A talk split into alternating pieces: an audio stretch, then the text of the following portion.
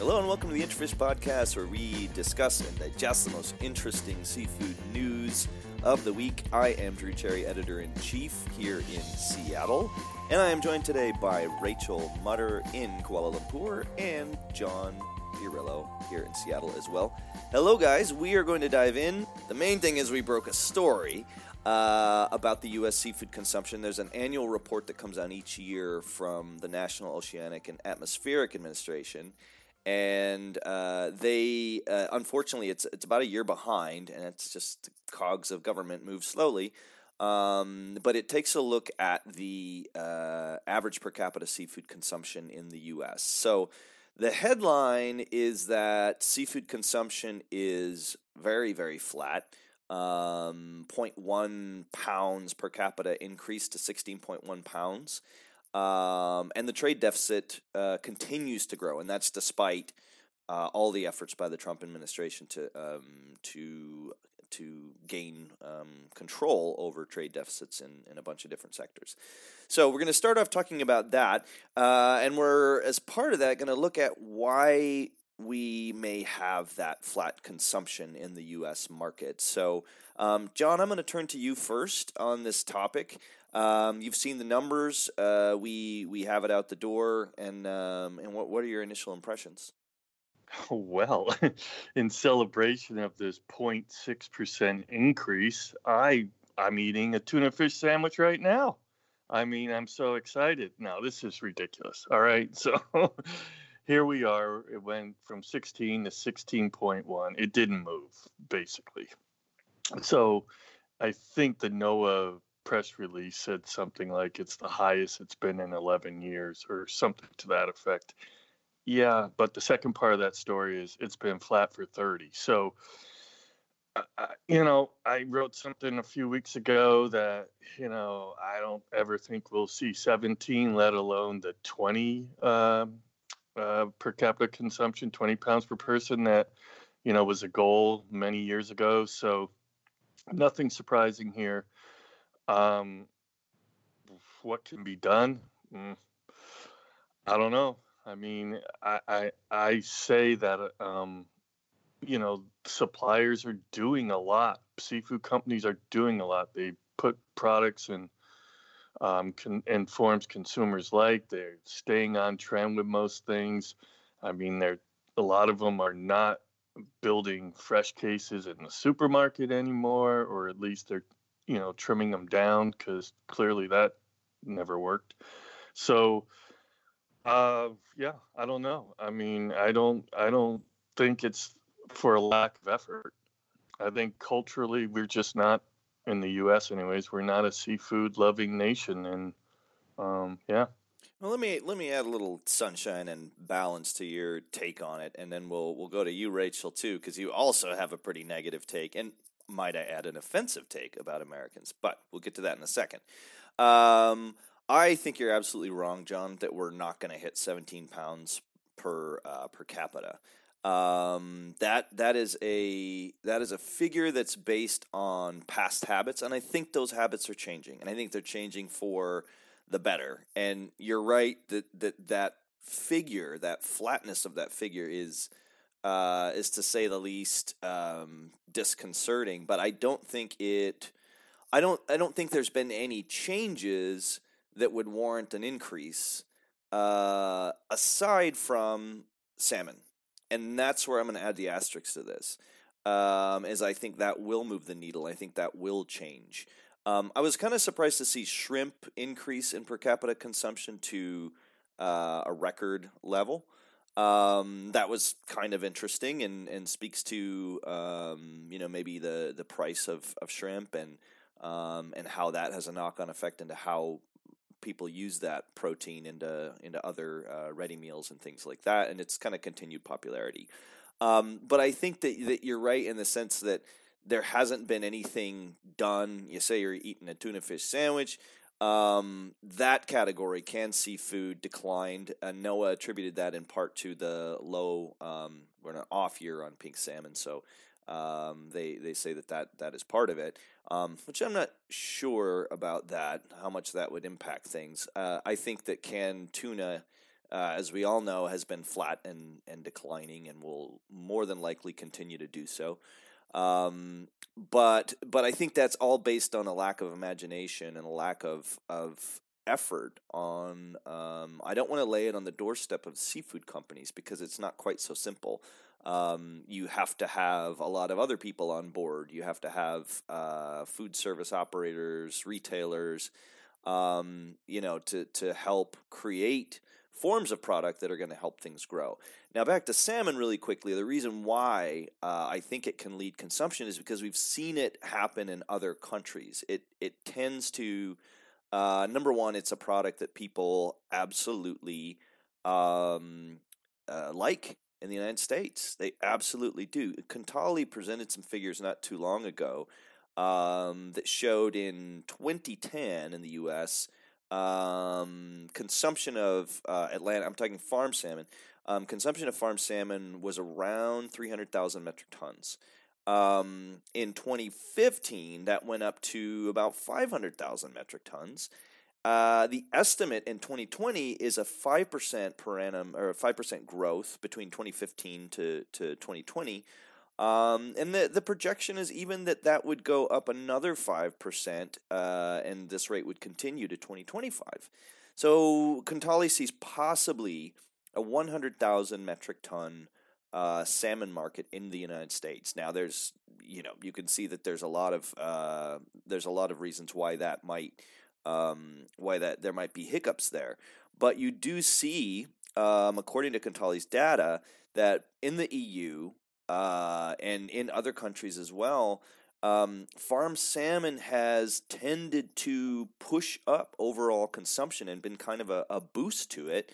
Um, and and I, I see that as changing uh, changing how how um, how seafood is consumed as we have consumers that want fresher, uh, easier to cook uh, products. Um, I think salmon can can be the, the savior. Rachel, what do you think? You you were uh, very um, direct uh, in your in your analysis of how Americans eat seafood and how it is sold and just generally disparaging of of Americans uh, in general.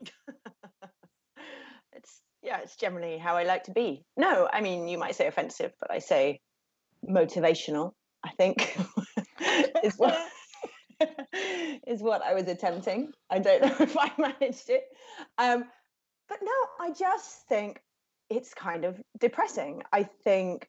I mean, John, you said that that habits are changing in terms of seafood consumption. no, Drew said that. No, Drew no. said that. Drew said that. I think that's true to a point.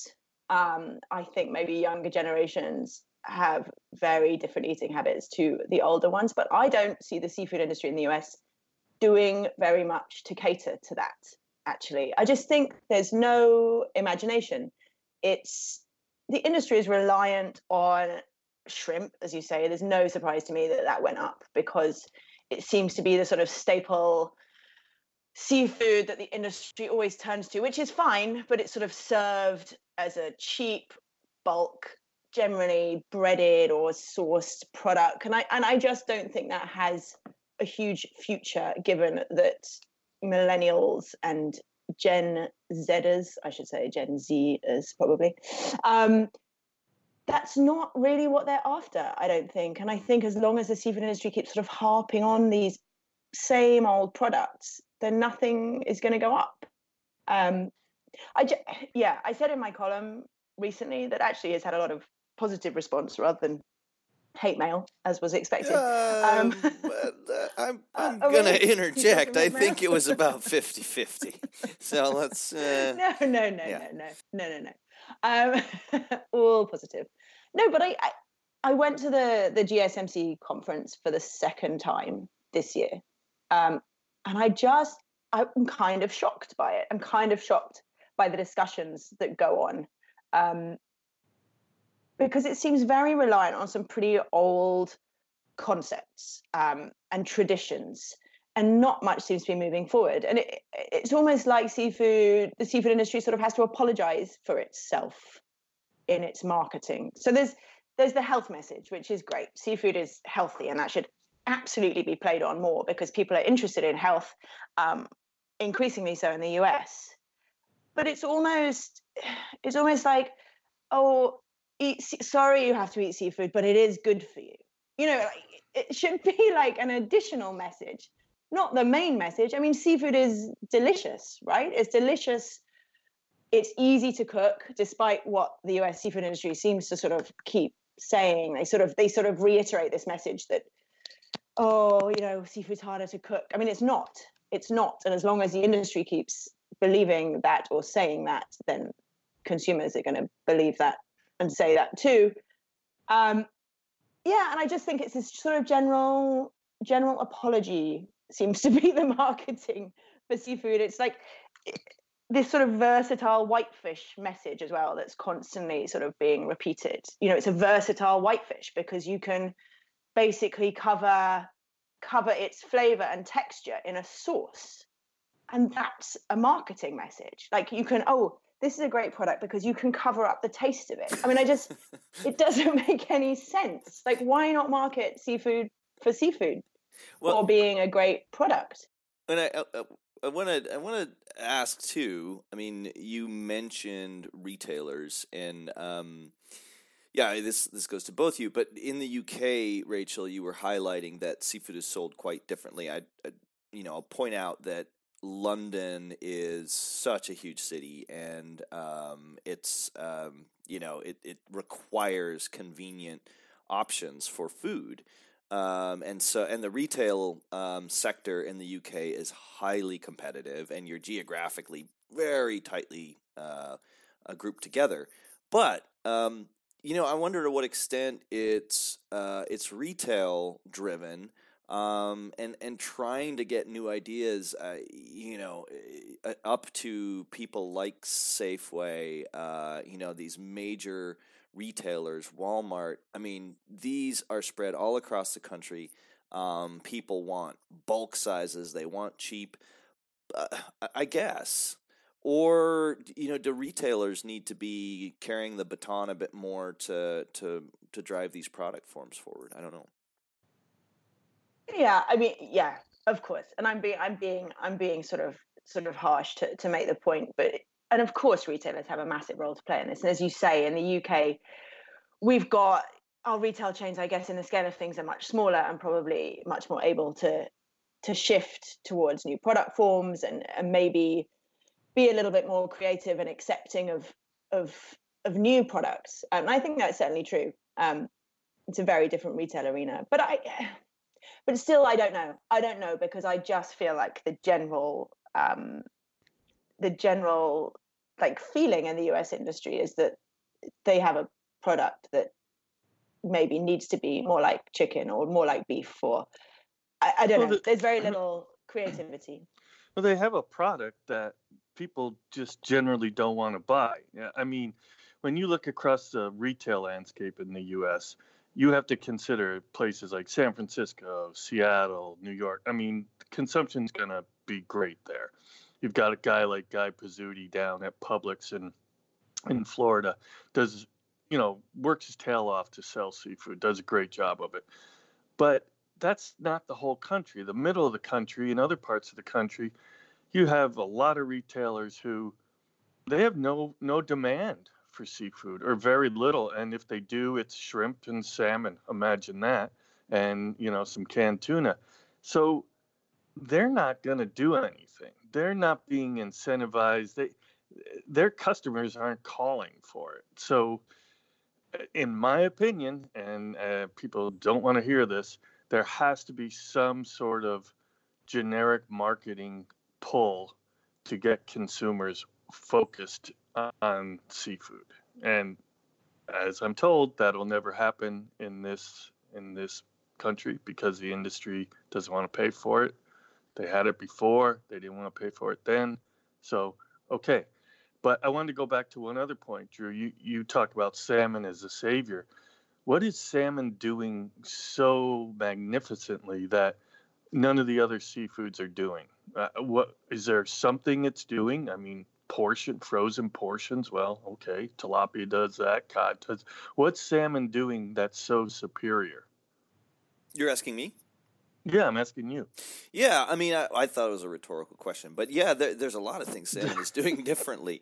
Um, salmon is providing a product that is uh, boneless, that is already portioned, that is uh, available fresh uh, in grab and go packs. Um, they're offering just in time delivery for the product. They're offering consistency in the product.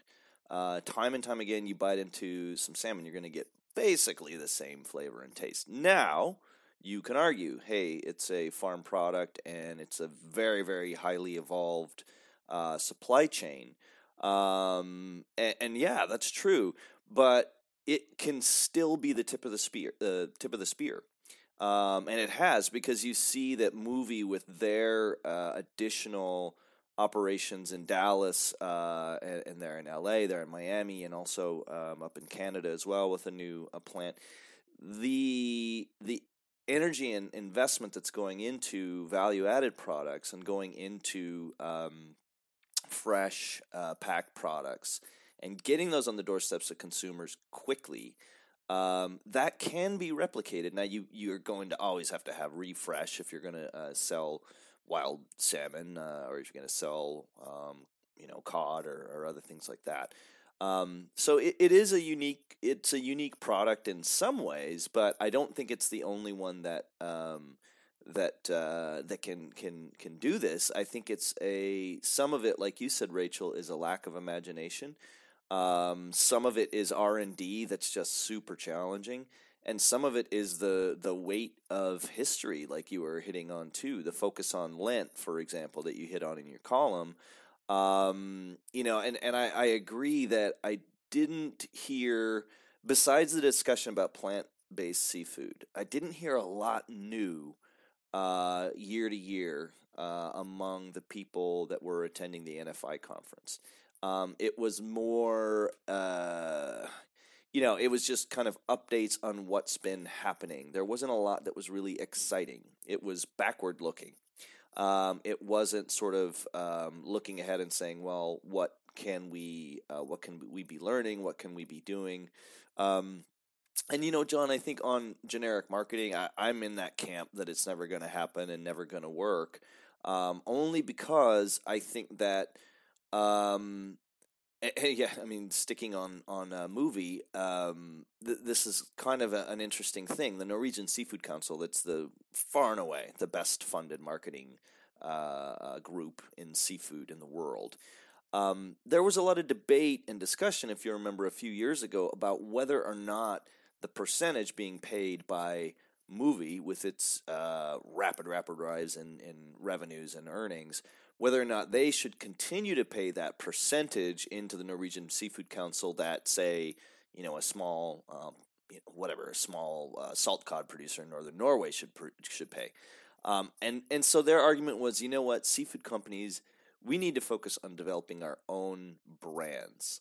Um, and I think that argument is a really good one. Um, I'm not saying Mowi's doing everything right, but I think they're sort of emblematic of where the industry could go. There are companies that have the money to invest. There are companies that have the ability to do this.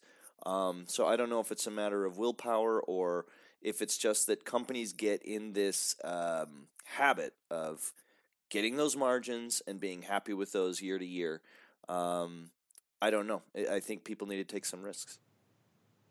Yeah, I I agree. I mean, I have two points to respond on that i mean uh, one you make a good point and it's it's generally the it's generally the foreign players in the us market dare i say that sort of go in there and eh, make a difference like you you mentioned Mowi.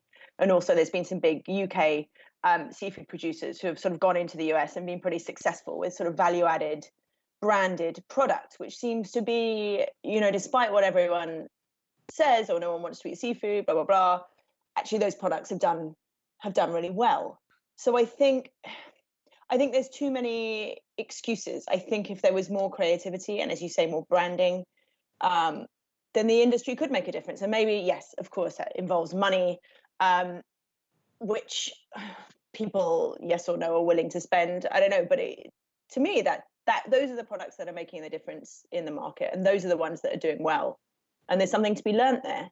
I mean, and then Lent, because I have to mention Lent, because to me it's just a bizarre concept that an industry would rely so heavily on something like Lent, which one is about is about depriving yourself, right? So you you market your product um, as something you should eat at a time when you shouldn't be enjoying yourself or eating nice things, which is bizarre.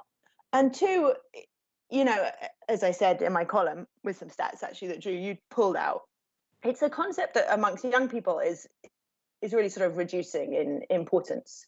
Um, it's people are going to become less and less aware of Lent. Seafood will no longer be an association in that respect. So to sort of keep harping on about it, I just I find it yeah, I find it odd. I find it odd. It should be a string to the bow, I guess, but not the whole bow.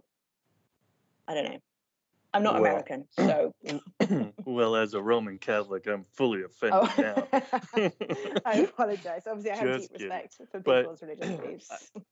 no, I totally understand what you're saying. Uh, unfortunately, if you remove Lent from the equation right now, you know, consumption will probably drop even more than, or you know, not not go up. I'll say that. So, yeah, but I I agree with you as well. It's um, it's kind of uh, old fashioned in a sense, but you know, on the other side of that, uh, most of the major and they're fast food for the most part, for the most point, but most of them do, um, you know, pretty significant uh, limited time offers at Lent. So they must be extracting, you know, some value from it, I guess. But yeah, how how much longer it can go on? That's a that's a good question. John, to what extent do you think Lent, though, you know, to Rachel's point, to what extent do you think it's just habit, uh, sort of become this seasonal thing, and to what extent could seafood sort of break out of that a bit? You know, is is it? I mean, I just wonder if it's something that everyone kind of goes along with and like, okay, here comes Lent. We have to place our orders now because Lent's coming up. We have to make sure that our shrimp is on the water and gets here in time. Uh, we got to make sure that we have our uh, limited time offer fish sandwiches and things ready in time. I mean, to what extent has that just become sort of cyclical? And what do you think the industry could do, or can the U.S. industry do anything to break out of it?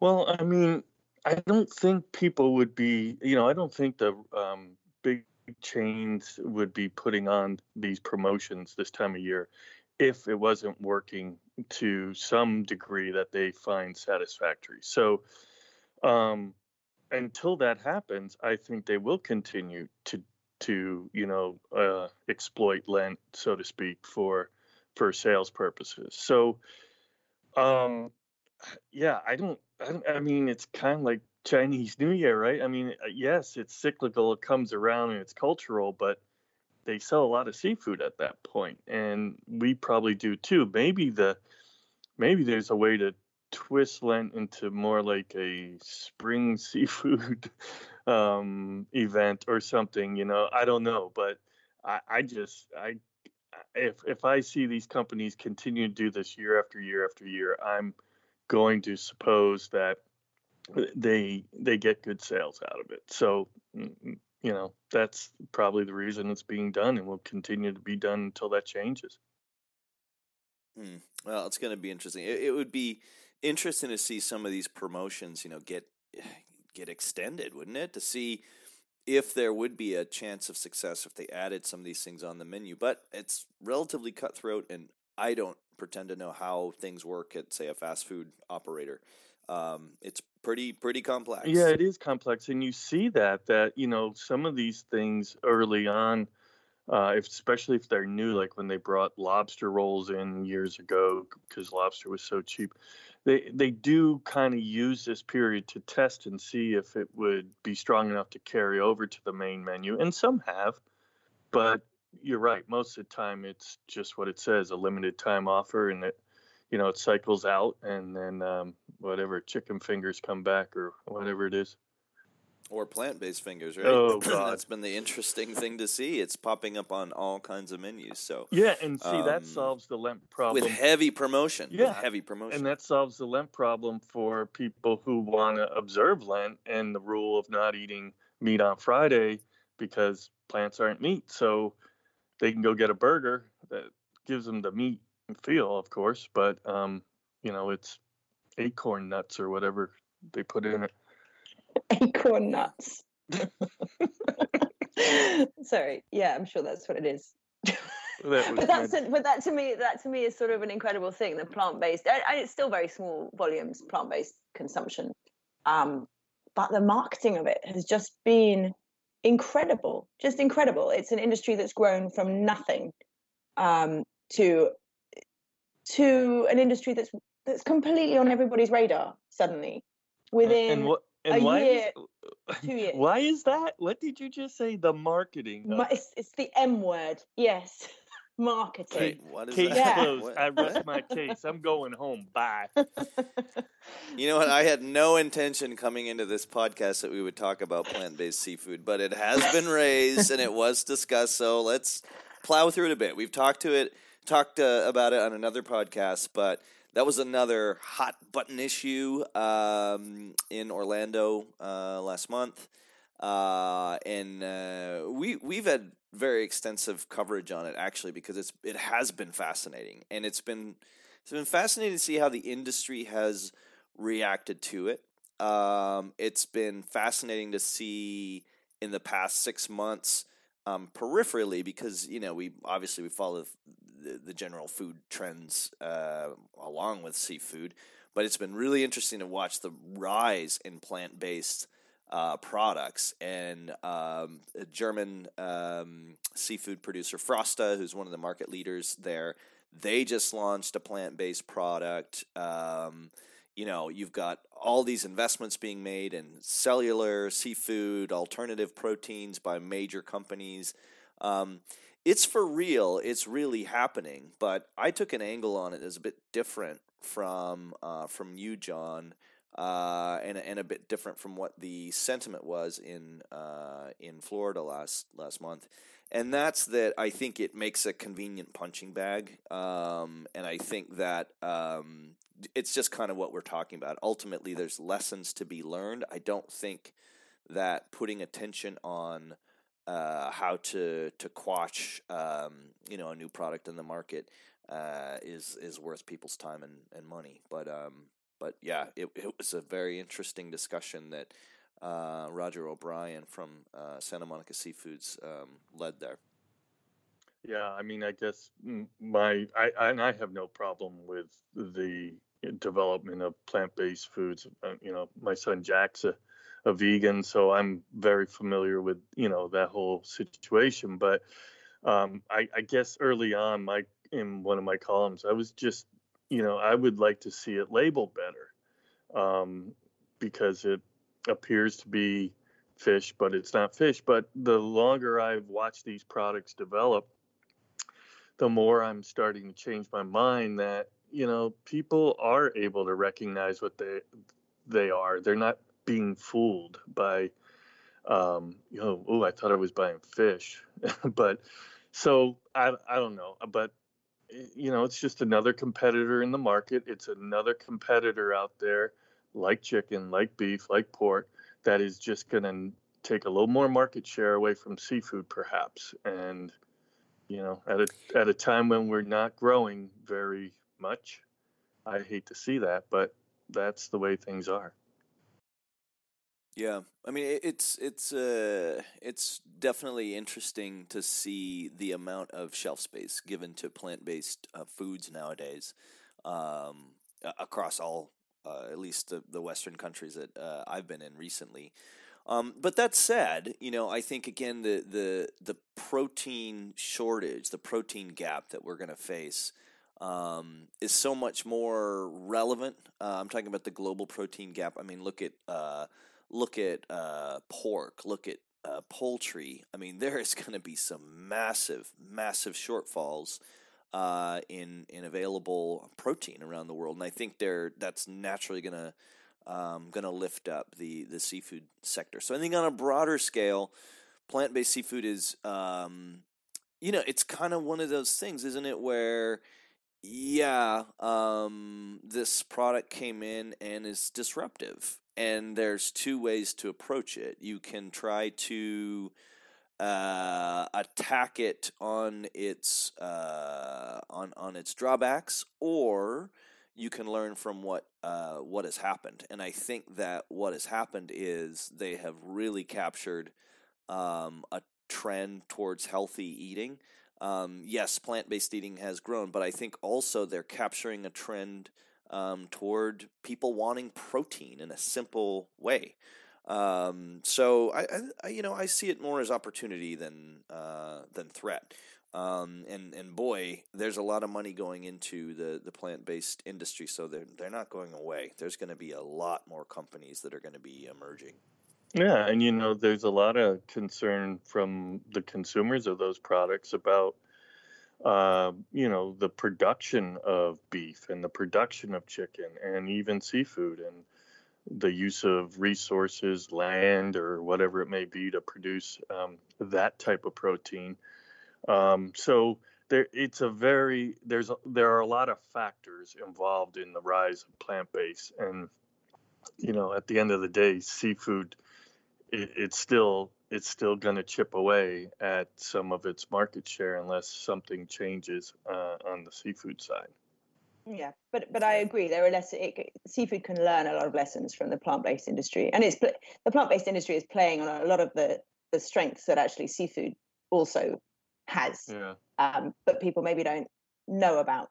Um, you know, it is arguably more environment environmentally sustainable.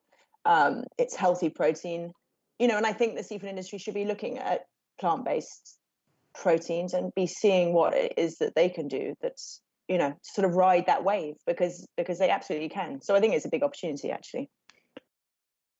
Hmm. yeah maybe it's more shifting the you know you see this more and more but maybe it's more shifting the marketing toward uh, protein rather than uh, fish i don't know seems like a backward step but then i don't know and that might be going as a callback to what we what we were saying about salmon that is i think part of salmon straw is it's protein um, it's it's easy to eat it's convenient. It's right there on top of your sushi. It's right there, grab and go from the shelves. Um, so, hmm.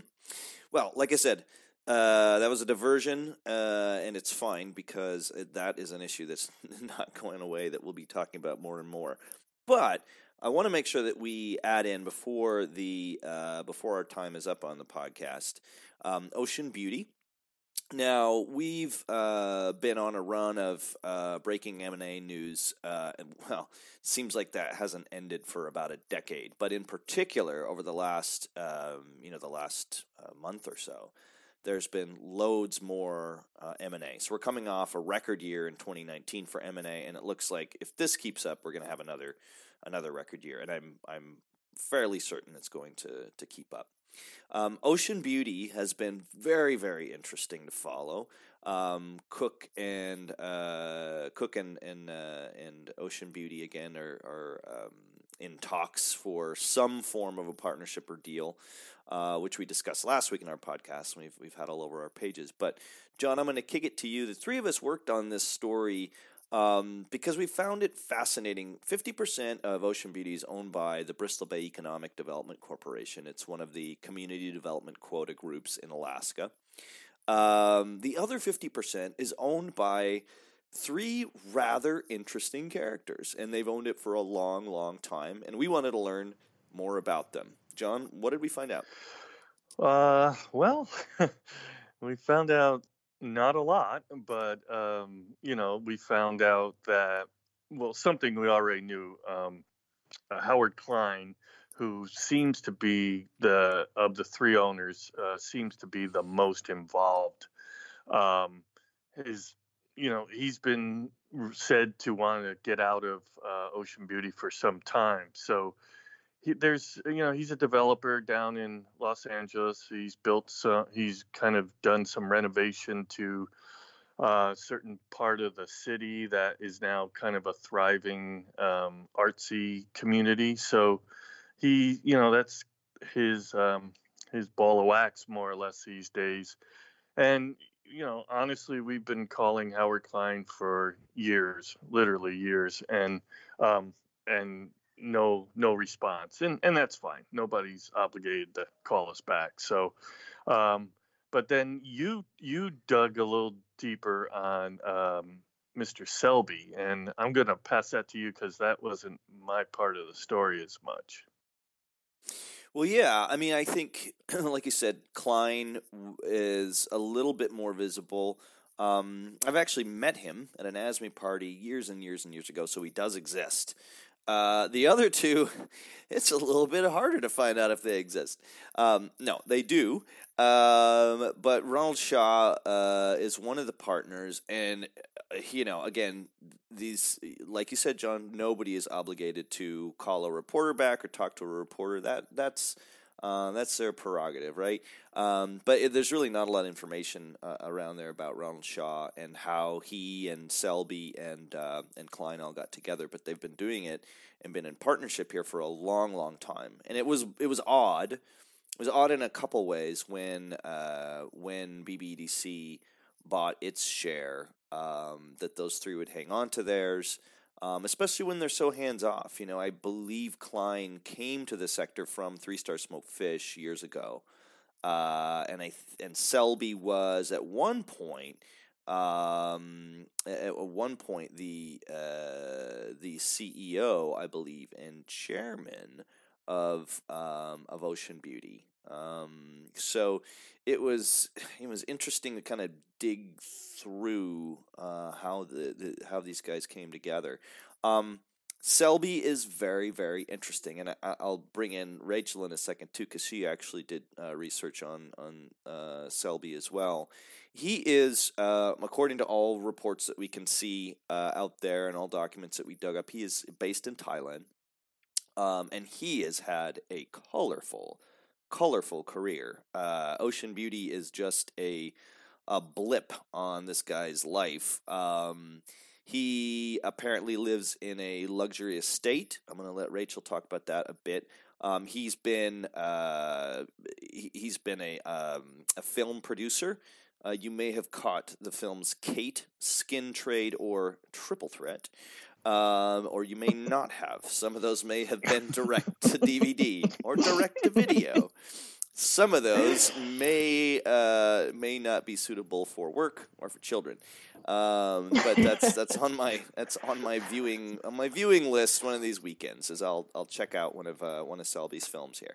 Um, but he's also been an advisor to uh, the Brunei's Prince Jefri. I'm not sure if I'm pronouncing that uh, correctly um, and he's been on multiple boards. I mean, this guy is is really fascinating. Um, Rachel, what else do we know about him? He he he likes working with dogs, and he has um. Well, he owns a he owns a dog kennel, a highly acclaimed dog kennel in in Thailand. Um, yeah, it's not often it's not often I phone dog kennels in my day to day career as a seafood journalist, but I have now done it uh, several times um, with no, with no response, obviously. But um, but yeah, yeah, he owns a, a dog kennel, which seems to be his sort of main interest and main investment. Um, and yes, and on this dog kennel site, you can find photos of him with uh, Jean Claude Van Damme, which is which is intriguing. I guess that plays into his plays into his film film producer role. Um, yeah, interesting guy. His his house has its own observatory, apparently, uh, according to Tatler magazine, and um, yeah, and he's a collector of Oriental carpets. So there we go. No mention of seafood in any of these any of these uh, articles or documents that we found online. So clearly, this is a ocean beauty is very much a side side interest for him. But yeah, intriguing. Yeah, I mean, I can't really imagine that. Uh, he, you know that he or Klein um, have too much of it. Well, it was a bad pun, but it just popped in my head. Too much of a dog in the fight um, for for Ocean Beauty. Um, it doesn't seem like they would need whatever returns they may be getting from the company, or lack of returns. Maybe is more um, is more of an accurate way to to say it.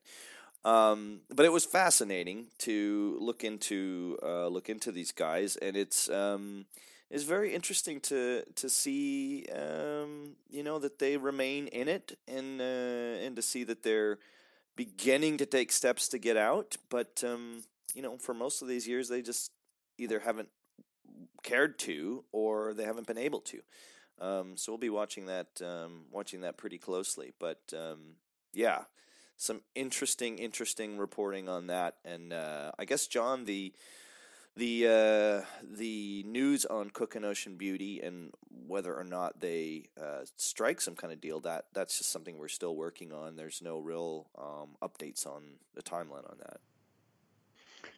No, not at this point. You know, we're just we're trying to to get the next step on it, but um, nothing new. Yeah. Well, uh, why don't we see what happens between now and next week's podcast, and we'll wrap it up there. Uh, just a reminder you can find us on intrafish.com uh, around the clock with our news. You can sign up for our newsletter there. You can follow us on Twitter. You can find us on LinkedIn. Feel free to link into uh, to us personally. Um, and to follow our IntraFish page and uh, and, and uh, all the other groups that we're active in. Um, and a reminder too, uh, we will be at the North Atlantic Seafood Forum in Bergen later this actually early early next month. Um, so we'll be reporting live from there and doing some uh, some moderating as well. We're the uh, official media partner there um, so looking forward to being back into our uh, our HQ city of Bergen, uh, and then not too long after that, we turn around we go to Boston. So uh, we're prepping for that, and uh, there's going to be loads of news that'll come out of there as always. We've got some great interviews lined up that we're going to be uh, really excited to report to you guys. And then on uh, on March 16th, we have a seafood leadership uh, event. You really should attend that one. Uh, we are going to have uh, Ian Smith, the CEO of Clearwater, will be there. Mikel Durham, CEO of American Seafoods, uh, and we'll also have uh, DNB there, Antarctica Advisors. It's going to be a, a, great event. We'll be discussing the uh, Seafood Executive Outlook as well, that we just sent out that survey and already have a massive response. So we've got a lot of data collected to um, tell you about what the industry thinks about the coming year ahead. So, really excited about that. Uh, as always, lots going on. So, uh, we will talk to everybody next week. Thanks for joining us.